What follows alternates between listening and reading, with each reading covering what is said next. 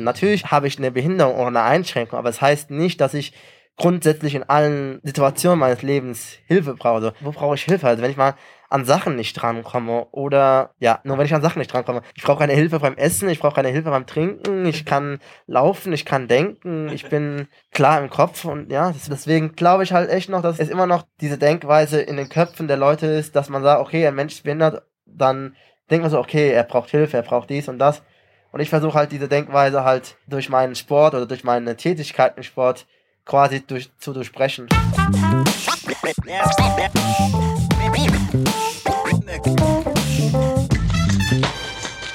Liebe Nachbarn, der Podcast von Wir sind Mainz und das Ding. Ja, gute liebe Nachbarn, heute bin ich in Weisenau bei IHAB zu Hause.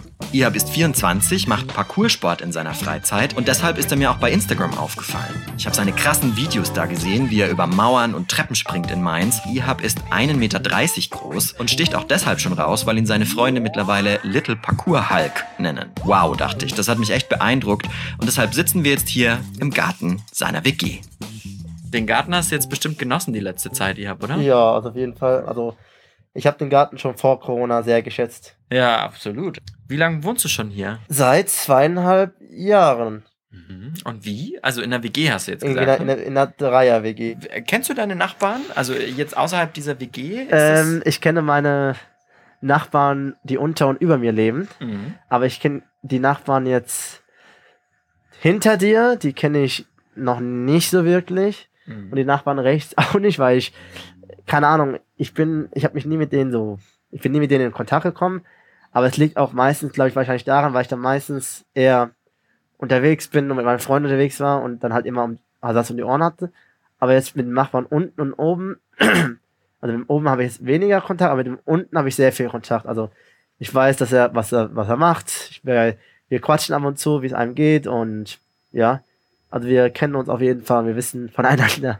Hast du einen Lieblingsort in Mainz? Irgendwo, wo du richtig gerne mmh, bist? Wenn ich, also beispielsweise früher, also ich hatte ein halbes Jahr in der Schule gearbeitet in Mainz, am Frauenlob-Gymnasium und am Williges Gymnasium und ich bin beispielsweise zum Frauenlob-Gymnasium, bin ich immer morgens am Rhein entlang gefahren. Also ich hätte natürlich immer auch an der Straße lang fahren, aber ich fand am Rhein schön, weil man sieht den Sonnenaufgang, also zum Beispiel der Rhein, die Rheinpromenade ist auf jeden Fall schön gewesen, aber auch der Volksbach ist was richtig Schönes und mein Garten natürlich. Wie ist es hier in Weisenau?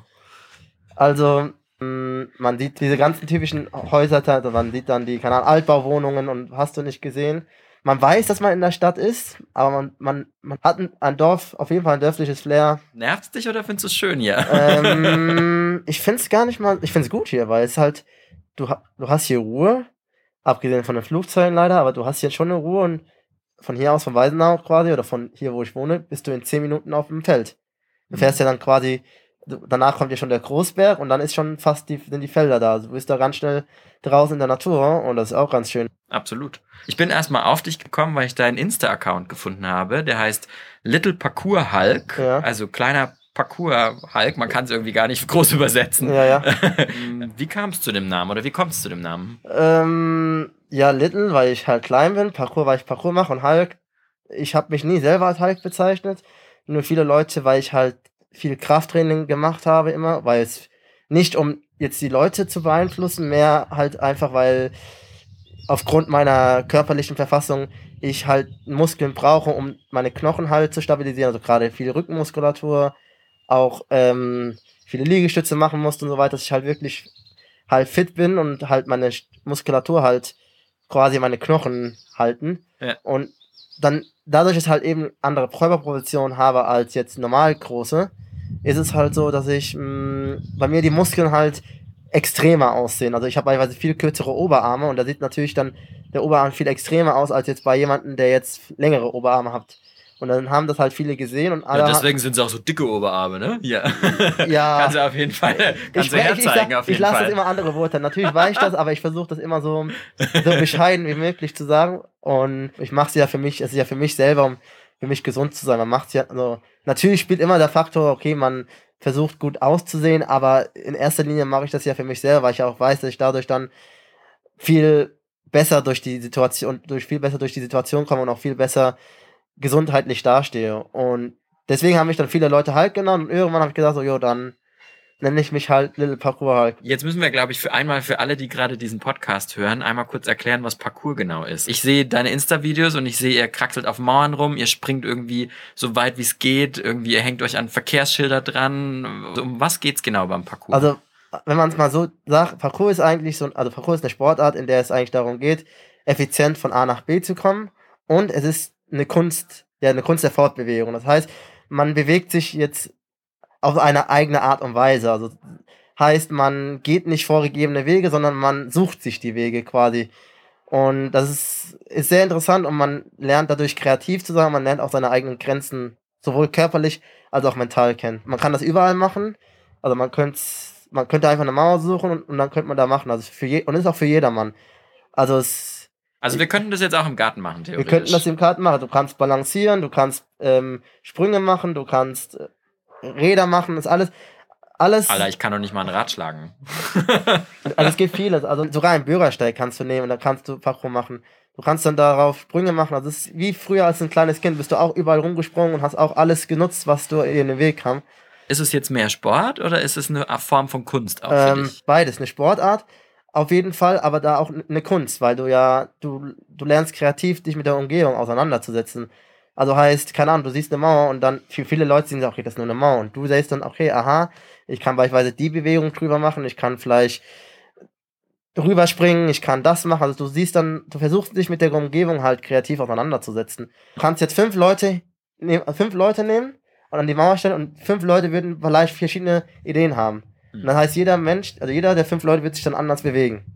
Das heißt, wenn du so durch die Stadt läufst und manchmal irgendwie eine andere neue Mauer oder irgendein Hindernis siehst, hast du das Gefühl, du siehst die dann mit anderen Augen, als die ja, ich jetzt klar. sehen würde? Na, ja, weil vorher, du siehst dann halt, also vorher sieht man sie so, okay, ist eine Mauer und dann fährst du vorbei. Keine Ahnung, wenn du dann ein, eine Mauer oder einen Spot, wir nennen dann so, wo wir trainieren, nennen wir es auch einen Spot, dann, dann denken wir direkt, aha, da kann man das und das machen, da und dies und jenes.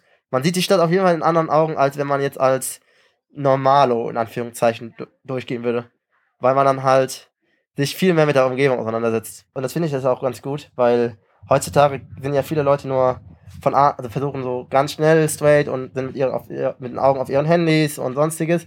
Und in letzter Zeit bin ich auch oft mit, durch, mit dem Fahrrad durch die Gegend gefahren, habe dann gesehen, ah, da gibt es einen Ort, da gibt es einen Ort, wo du trainieren kannst und bist dann immer open-minded, sag ich mal, oder mit offenen Augen und dann siehst du mehr ich, ich, schätze mal, man kommt jetzt nicht von heute auf morgen auf die Idee, äh, ich, ich springe jetzt von einer ziemlich hohen Mauer oder versuche irgendwie so weit wie möglich, wie es geht, irgendwie äh, von, von Hindernis zu Hindernis zu springen. Ja. Wie, wie kamst du drauf, Parcours zu machen? Vor elf Jahren hatte ich mal meinen Geburtstag gefeiert und da war da waren da ein paar Leute und einer von den Leuten, die ich eingeladen hatte, hat mir so ein Showreel gezeigt von einem bekannten Engländer, Damien Walters heißt er. Und ich war sehr fasziniert gewesen und habe mich dann danach so ein bisschen beschäftigt mit dem Sport, habe dann gesehen, okay, aha, das ist Parkour, okay, mhm. Und dann habe ich halt erstmal gesagt, gut, mh, hm, noch nicht, fühle mich noch nicht bereit. Und dann zwei Jahre später, so 2011, habe ich dann, kam mir das wieder in den Kopf und habe gesagt, so, ja, fange ich an. Und dann bin ich nach Mainz gegangen und habe dann die Wiesbadener getroffen und habe dann mit den Wiesbadern angefangen zu trainieren. Also es war Mainz und Wiesbaden hatten eine Community und ich habe dann zu dem Zeitpunkt, wo ich dann angefangen habe, die Wiesbadener getroffen und dann habe ich halt mit den Wiesbadern angefangen. Ah, okay, also erstmal mit der anderen Rheinseite sozusagen. Aber ähm, wo seid ihr denn unterwegs? Ich habe jetzt noch nie jemanden in der Stadt irgendwie äh, richtig so, so äh, weiß ich nicht, Parcoursport in der Stadt machen sehen. Also die Spots, die meisten Spots sind eher versteckt. Also keine Ahnung, beispielsweise gibt es einen Spot in der Badergasse. Das ist quasi in, in, der, in so einer Gasse neben dem Frankfurter Hof, der ist versteckt, das ist so ein Innenhofspielplatz oder am Kaufhof gibt es in der Nähe noch so einen Spot, der ist, also ähm, wenn du Richtung diese Gedenkkirche gehst, da ist auch noch so ein Spot, also quasi immer etwas versteckt ist, nicht mittendrin. Also am Malakow mit den vielen Treppen, da wird auch mal, wurde auch manchmal trainiert oder wird manchmal trainiert. Wie ist die Community so? Also wie sind die Leute so drauf? Ist eine sehr gute Community auf jeden Fall. Und es gibt sehr viele Leute, mit denen ich befreundet bin, die ich aus dem, über den Parcours kennengelernt habe.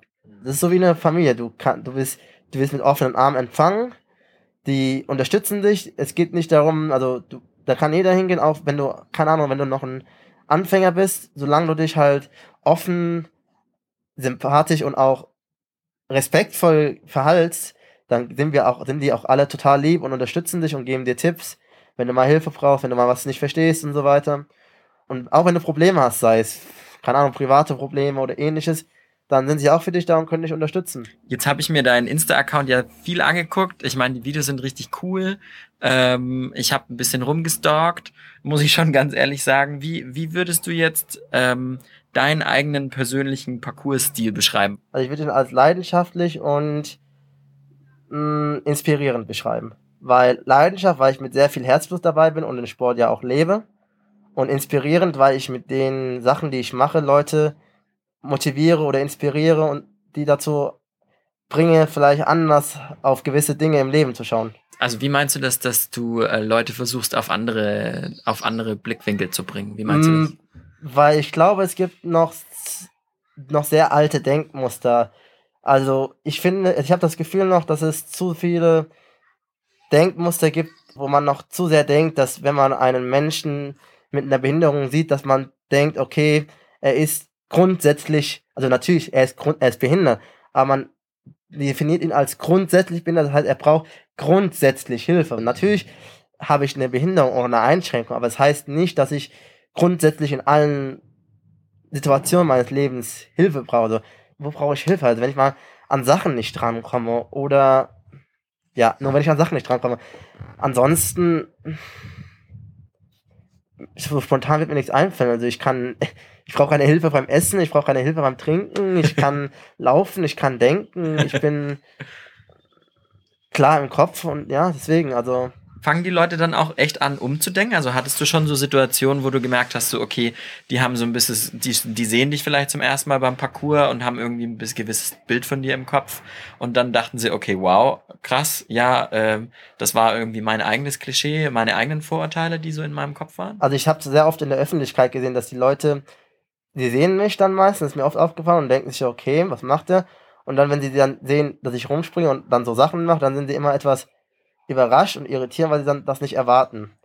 Und ja, also ich glaube deswegen, viele erwarten das nicht und deswegen meine ich halt, viele haben noch dieses typische Denkmuster, wenn sie dann jemanden sehen, dann sagt so, okay, und dann, wenn man dann aber auch überrascht reagiert und sagt so, wow, hätte ich jetzt nicht erwartet. Das ist, habe ich schon oft mitbekommen. Also nicht im persönlichen, ich glaube im persönlichen Umkreis, fällt mir gerade, überlegt gerade, hat mir das glaube ich, keiner so gesagt, dass er überrascht, also ich kann mich nicht dran erinnern, aber in der Gesellschaft oder in der Öffentlichkeit ist mir das oft aufgefallen, dass Leute perplex waren. Ah, wobei ich kann mir an eine Situation erinnern, aber die hat jetzt indirekt was mit Parcours zu tun. Ich war vor, ich glaube, sechs Jahren oder sieben Jahren war ich auf einem Sportevent gewesen, Parcours. Und ich habe, wie gesagt, mache ja viel Krafttraining. Und ähm, dann habe ich halt mich umgezogen, weil ich dann abends war, habe ich mich dann umgezogen. Oder es war, glaube ich, auch sehr warm, deswegen hatte ich dann kurz mein T-Shirt zur Seite gelegt, weil es schon sehr warm war in der Halle. Und dann habe hab, hab ich dann am Tag danach erfahren, auf der Zugfahrt nach Hause, das haben dann so zwei Leute mir erzählt, weil ich mit ein paar Leuten noch zurückgefahren bin. Ja, die Leute waren in der Halle gestern über, äh, erschrocken, als du kurz überkörperfrei in der Halle warst, weil sie nicht damit gerechnet haben, dass du so muskulös bist. Und deswegen glaube ich halt echt noch, dass es immer noch dieses, diese Denkweise in den Köpfen der Leute ist, dass man sagt, okay, ein Mensch behindert dann denkt man so, okay, er braucht Hilfe, er braucht dies und das. Und ich glaube einfach, dass das noch heute vielleicht nicht mehr so häufig ist, aber es immer noch Situationen gibt, wo die Leute das denken und, und ich versuche halt diese Denkweise halt durch meine, durch meinen Sport oder durch meine Tätigkeit im Sport quasi durch, zu durchbrechen. Entschuldigt übrigens bitte, äh, hier hat jetzt, glaube ich, gerade jemand den Hochdruckreiniger angeschmissen im Garten drin nebendran. Ähm, hast du noch so Momente, so im Alltag, wo, wo du dich klein fühlst, weil die Umgebung dir das suggeriert? Also es ist sehr selten. Ich glaube, wenn ich, also es kommt, ich glaube, wenn ich neue Tätigkeiten als, also wenn ich Trainer, ich bin ja auch Trainer, wenn ich als Trainer anfange und mit Kindern anfange zu trainieren, dann ist es immer, was heißt, nicht sicher, aber ich bin sehr gespannt und versuche, bin immer interessiert, so mal sehen, wie die Kinder darauf reagieren, weil das ist was, weil du weißt nicht, wie Kinder drauf sind. Kinder können, das Positive dran ist, Kinder sind ehrlich, das Negative dran sind, Kinder sind ehrlich. Das ist so, ja, das ja. ist also positiv und negativ. Absolut, ja. Und mh, mm, ja, aber trotzdem versuche ich mich in diese Situation immer wieder reinzugeben, weil ich wachs, man wächst ja an den Herausforderungen. Und wenn du es nicht ausprobiert, weißt du ja nicht, wie es ist. Und ich habe es oft gemacht, habe oft mit Kindern gearbeitet und meistens hat es immer geklappt. Natürlich gibt es immer die ein oder anderen Kinder, die halt sehr forsch sind, aber das gehört dazu. Und auch daran wächst du. Es gibt ja auch noch Kinder in, im jungen Alter, die dann auch schon sehr weit im Kopf sind und sagen so, okay, er ist zwar kleinwüchsig, aber er ist trotzdem Mensch. Also es ist ja immer noch unterschiedlich. Es heißt nicht, also es, es hat nicht zu heißen, dass wenn man noch sehr jung ist oder so weiter, dass man das immer noch in der Schublade. Es gibt genug Leute, glaube ich, die, wenn sie aus einem richtig, wenn sie aus einem Elternhaus kommen, die, wo, wo sie gut erzogen werden, würde ich, und wo sie, mh, mm, wo sie vielleicht auch Eltern erlebt haben, die halt mit denen, mit, so, mit Menschen mit Behinderung quasi offen umgehen, also quasi, dass sie den Kindern erklären, warum, wieso, weshalb, dann glaube ich schon, dass die Leute, dass die Kinder dann auch anders agieren, weil ich glaube, wenn du jetzt halt aus dem Elternhaus kommst, wo die Eltern immer sagen so, ja, schau nicht hin, schau nicht hin, dann gibt das so ein Bild so nach dem Motto, okay, du sollst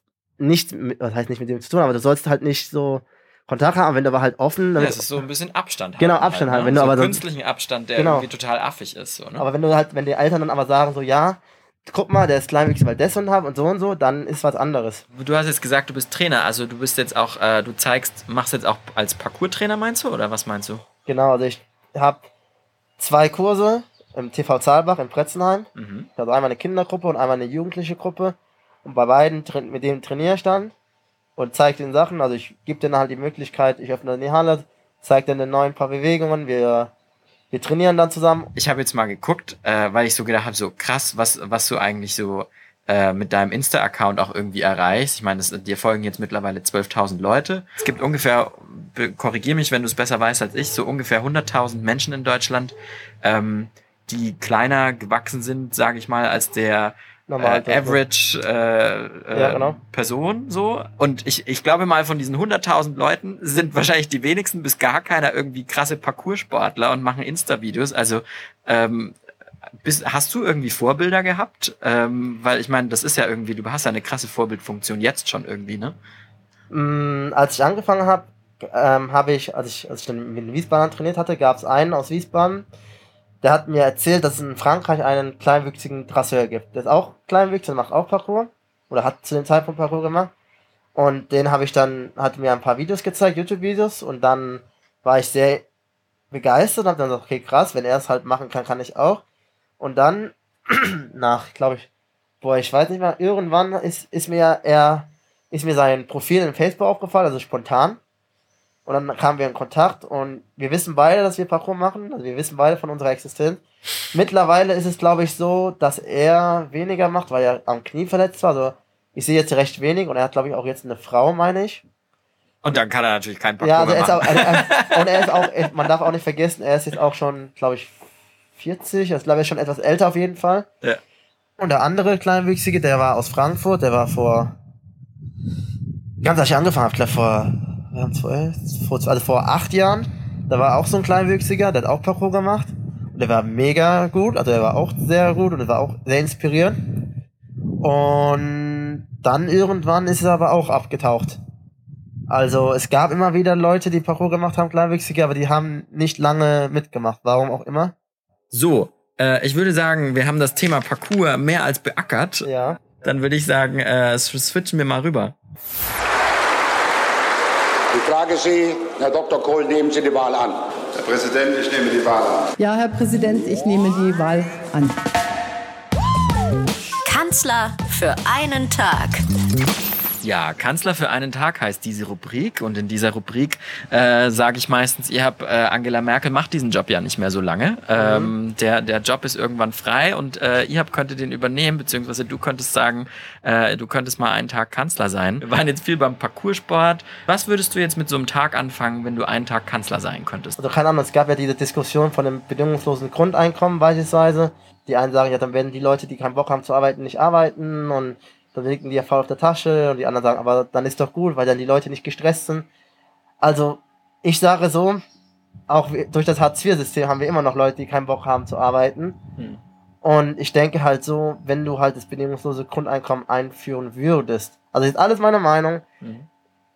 nicht Münze, nicht ernst nehmen, ist nur meine Meinung. Also ich denke halt, wenn du das bedingungslose Grundeinkommen einführen würdest, würde es zum einen den Staat entschlanken, weil dann hättest du nicht so viele bürokratische, das heißt, jeder Mensch würde jetzt einen gewissen Betrag kriegen. So, das heißt, diese ganzen Prüfungen etc. würden wegfallen, heißt aus diesem ganzen Bürokratieaufbau nicht. Zweitens würde ich halt sagen, man sollte, man sollte das Geld, also man sollte einen Betrag so geben, dass es zum Leben reicht, aber nicht mh, mm, dass man jetzt so in Sause und Braus lebt. Also man soll es halt so rein, dass man ein, ein menschenwürdiges Leben hat, aber man trotzdem sagen kann, okay, ich, es reicht mir, aber trotzdem will ich mehr verdienen, dass man da auch mehr verdienen kann.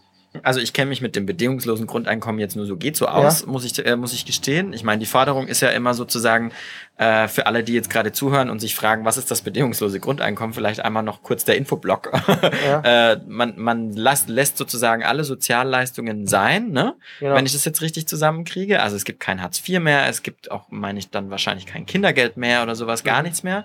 Aber dafür kriegt jeder Mensch äh, einen gewissen Grundbetrag sozusagen, genau. auch wenn er nicht arbeitet, äh, einfach auf sein Konto überwiesen. Genau. Und damit spart man sich auch sozusagen alle Formulare, die man ausfüllt, wenn man irgendwelche Sozialhilfe genau. äh, Gelder beantragt und, und hat dann irgendwie ja. einfach ein bisschen Kohle auf dem Konto, sodass man irgendwie überleben kann. Genau. Und die einen sagen dann immer so ein bisschen, äh, ja gut, dann hören die Leute alle auf zu arbeiten und arbeiten nicht mehr, weil sie ja eh Kohle kriegen für, für umsonst geschenkt. Und die anderen äh, sagen, naja gut, aber dann bist du halt irgendwie safe und weißt, du kommst zumindest über die Runden und äh, die Leute werden trotzdem arbeiten, weil du willst dich ja irgendwie auch selbst verwirklichen und willst die ganze Zeit, willst auch nicht die ganze Zeit zu Hause hocken. Ja. Du hast ja auch irgendwie, willst ja einen Beruf haben, ja. so, ne? Also ich glaube, sieht man auch gerade in der Corona-Zeit. In der Corona-Zeit, durch das ganze Quarantäne und dass man zu Hause sitzt, kriegt man ja auch Lachroller, man, die Leute drehen ja auch durch und so weiter. Und ich glaube, die Großteil der Leute will bestimmt auch arbeiten. Und ich glaube auch einfach dadurch würden dann sich vielleicht mehr Leute auch in die Pflegeberufe bewegen, weil, oder andere Berufe, wo die, die halt leider Gottes schlecht bezahlt sind, die eigentlich viel mehr bezahlt werden müssten oder viel besser bezahlt werden müssten.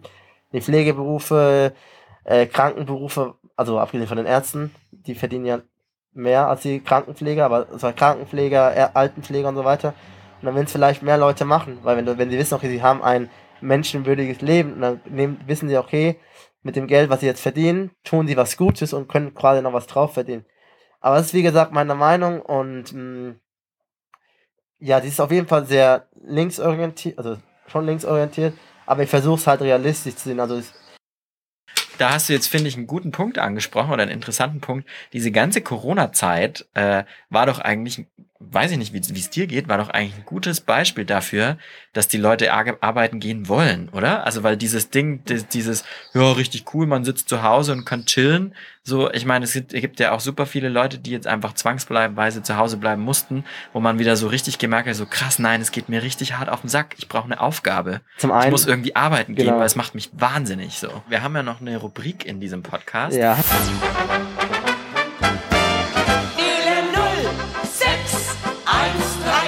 Mainzer Gebabbel. Mainz an der Strippe. Ich bin überhaupt nicht gut im Mainzer Dialekt, aber gut, ich versuche mein Bestes. Bist du ein Mainzer Bube? Ach nee, du hast äh, gesagt, deine, deine Eltern kommen aus Bad Kreuznach. Ne? Genau, aber ich bin, ich bin aber, also ich bin in Mainz geboren, aber tatsächlich. Ich bin hier in der Uniklinik auf die Welt gekommen. Ah, okay, also offiziell bist du ein Mainzer Bube. Offiziell ja. Ich bin leider nicht aufgewachsen, ich bin auch sehr traurig. Aber gut, ich hab's ja, irgendwann habe ich mich ja dann entschieden, wieder zurückzukommen. Ja, genau. Aber ich gebe mir meine Mühe mit dem Dialekt. Genau, also das Wort, das ich dieses Mal mitgebracht habe, ist Flapsch. Flapsch. Du bist ein Flapsch. Oder die, der oder die Flapsche. Okay. Also der Flapsch oder die Flapsche. Ja. Ich hoffe, ich spreche es richtig aus. Also es ist auf jeden Fall ein Substantiv. Ja. äh, also man sagt es zu jemandem sozusagen. Also du bist ein Flapsch. Also sowas wie, du bist deppert oder sowas? Nee, ja, nee. ich bin Schande über mein Haupt, aber ich habe nie behauptet, dass ich ein, also, dass ich ein waschechter Mensch bin. Ich bin immer sehr vorsichtig. Ja, du, dann ist das so, mein Gott. Halt so. Also ja, es ist, ich, ich meine, wie gesagt, wäre ich jetzt hier in Mainz aufgewachsen, dann hätte ich wahrscheinlich das gehört. Aber sorry, lieber Mainzer, ich weiß. ich löse das mal auf. Ja. Flapsch äh, ist ein frecher oder leichtsinniger junger Kerl. Naja, es ist. naja, schon. Also, wenn leichtsinnig ist ja schon, wenn du was leichtsinnig machst, ist es ja schon bescheuert. Ja, es ist so ein bisschen, ja, es ist, ja, es ist vielleicht ein bisschen wie deppert. Ja, ja eben, ja, stimmt schon. Es ging in die richtige Richtung. Es ist nicht dasselbe. Es ist nicht dasselbe. Aber es ging in die richtige Richtung. Da habe ich das nicht falsch verstanden. ja. ja. genau. Also es ist so ein frech oder leichtsinnig, flappig. Ja. Genau. Ich habe dich ja eher als jemanden kennengelernt, der eher so tiefgründig ist. Also so, ich habe dich jetzt nicht, ich habe jetzt nicht so das Gefühl, du bist ein leichtsinniger Mensch. Mm, ich denke sehr Am viel. Sport vielleicht, weiß ich nicht. Ja. nee, also ich, vers ich versuche meine Handlungen schon sehr bedacht zu machen und konzentriert zu sein. Es passt, es, natürlich ist man nicht immer konzentriert. Es gibt Situationen, wo man mal kurz mal nicht drauf aufpasst, aber meistens versuche ich schon die Handlungen so durchzuführen, dass ich nicht in die Bredouille komme. Es gab so diesen, ich weiß nicht mehr, wie der Sprichwort heißt, das, was du in den Wald reinrufst, kommt irgendwie zurück. Ich weiß nicht, das war so dieses Sprichwort. Ja, so wie du in den Wald reinrufst, so kommt es auch wieder zu dir zurück. Ja. Genau. Und so lebe ich halt, weil ich merke halt einfach, so wenn du halt richtig pumpig und richtig äh, blöd und wie auch immer reagierst, dann kriegst du natürlich auch so zurück. Und deswegen versuche ich immer, dann, wenn ich, wenn ich mich nicht respektiert fühle, dann versuche ich das trotzdem in einem respektvollen Ton zurückzugeben, weil ich finde es halt problematisch, wenn du jetzt zu einem Kind geht, der dich dann, keine Ahnung, wenn es halt sagt, so, tja, guck mal und so weiter, dann finde ich es blöd, das Kind dann anzuschreien, sondern zu sagen, ja, hey, mh, und so weiter. Also eher freundlich reagieren, weil es ist ja, man muss, man, man darf nie vergessen, wer einem gegenübersteht. Also wenn es jetzt ein Kind ist oder so weiter, dann muss man vergessen, okay, das Kind ist noch jung und so weiter, weil dann macht es keinen Sinn, weil so trotzig zu reagieren. Hm. Und auch bei den Erwachsenen. Also auch wenn die manchmal was sagen, dann sage ich dir so, yo, das ist nicht ganz in Ordnung, korrekt und so weiter. Und sage dann auch dann meinen Standpunkt, aber trotzdem mit einem respektvollen Ton, wie gesagt. Ja, das ist auch ein gutes Schlusswort. Ich danke dir sehr, Ihab, für dieses. Gespräch. Geschehen. Ich Danke, hoffe, es hat Spaß gemacht. Natürlich, danke. Ich freue mich hier sehr, wenn ihr äh, wie immer diese Folge bewertet. Bei Apple Podcast könnt ihr ein paar Sterne dalassen. Und bei Liebe Nachbarn und bei Wir sind Mainz seht ihr natürlich auch weiterhin auf dem Insta-Account ihr habt und mich nochmal, wie wir hier versuchen, ein bisschen Parcoursport zu machen, beziehungsweise ihr habt zeigt mir das, glaube ich, gleich jetzt mal. und dann sag ich bis nächste Woche.